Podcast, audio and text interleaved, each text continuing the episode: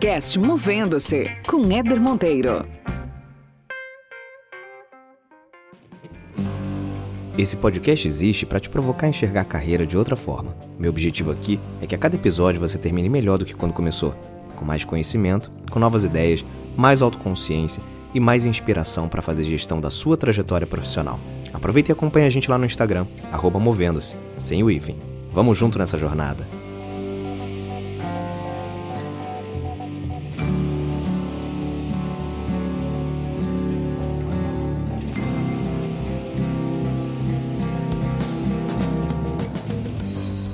Muito bem, muito bem. Seja muito bem-vindo, muito bem-vindo a mais uma resenha no podcast Movendo-se.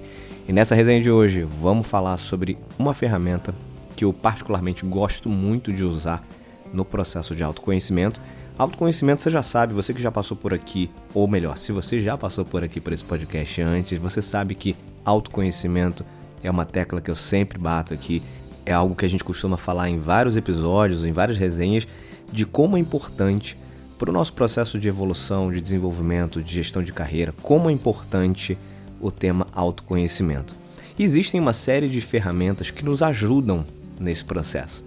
Semana passada eu voltei a me aprofundar numa ferramenta que eu já conhecia há muitos anos, que eu sempre considerei como uma ferramenta muito boa para o processo de autoconhecimento e que a mim pessoalmente me ajudou bastante, inclusive a entender algumas questões.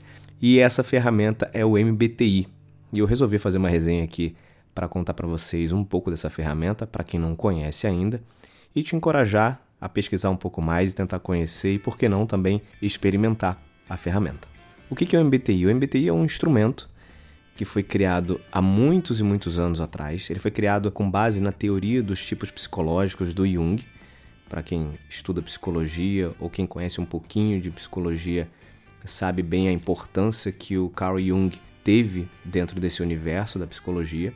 E duas, duas mulheres, mãe e filha, a Catherine Briggs e a Isabel Myers, as duas, após aprofundarem muito essas teorias de, de tipos psicológicos do Jung, elas criaram esse instrumento, que é o MBTI. Ele se chama MBTI justamente porque une os sobrenomes das duas, que é o Myers-Briggs, e aí esse é o, o M é de Myers, o B é de Briggs, e o T e o I é Type Indicator.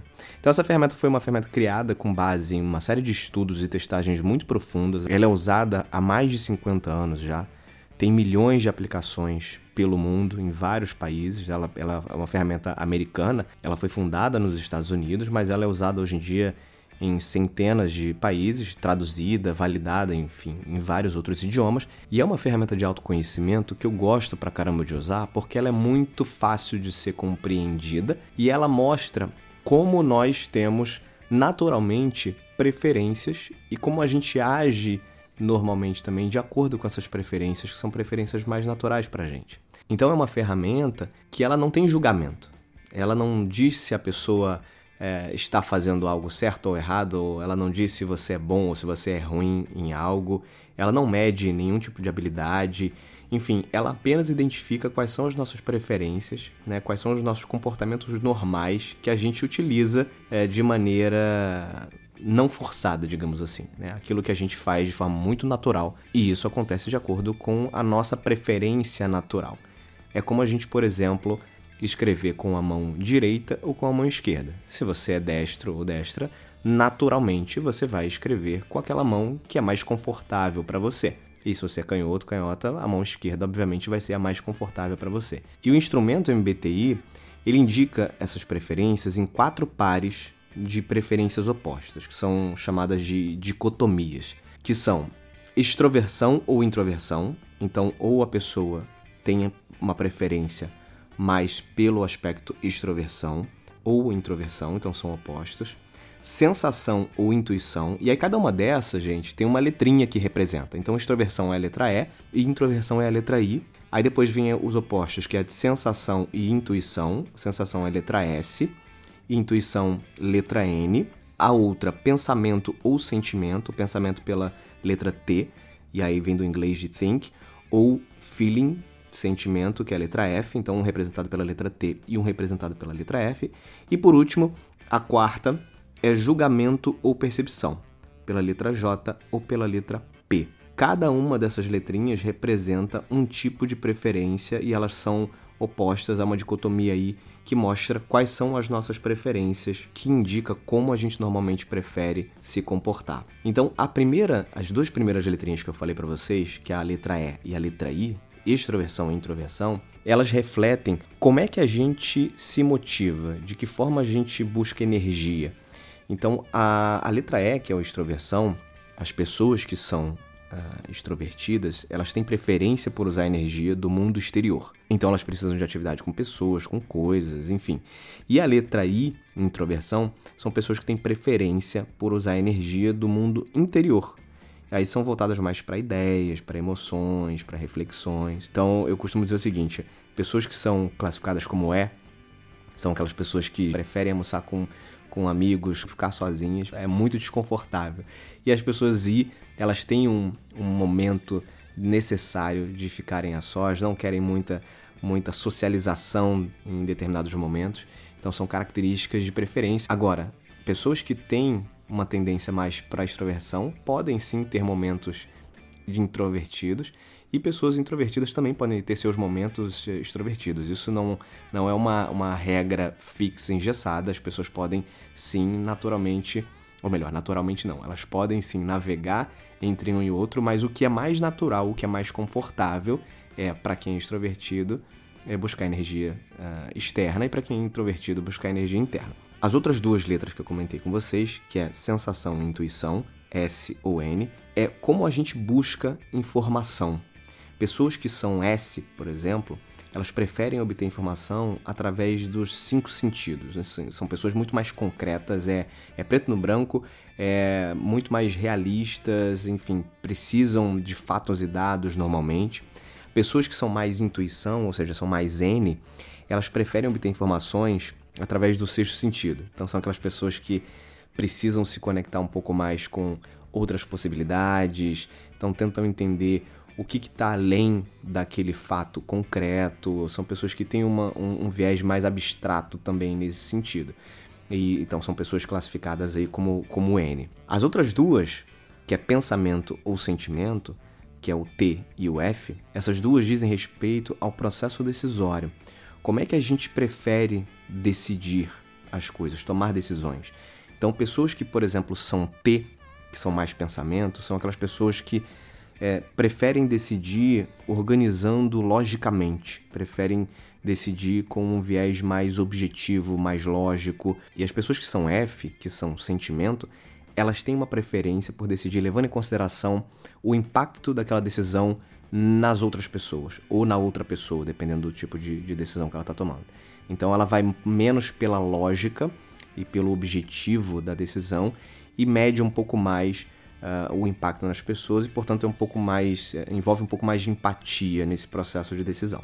E por fim, duas letras que medem estilo de vida e orientação, que é o julgamento J e percepção P, J ou P, indica de que forma essa pessoa prefere viver a vida dela, por exemplo. Então, o julgamento J, pessoas que são muito J, elas têm preferência por viver de forma muito planejada, muito organizada, estruturada. São pessoas ali que adoram um checklist, adoram uma planilha, adoram uma organização né? e precisam disso para também se sentirem confortáveis com a sua rotina. As pessoas que são percepção, que são P, elas têm preferência por viver de forma muito mais flexível, mais espontânea, se adaptam melhor se as mudanças acontecem, por exemplo, ah, eu planejei uma coisa e de repente no meio do caminho essa, essa, esse planejamento foi por água abaixo, houve uma mudança ou precisou haver uma mudança.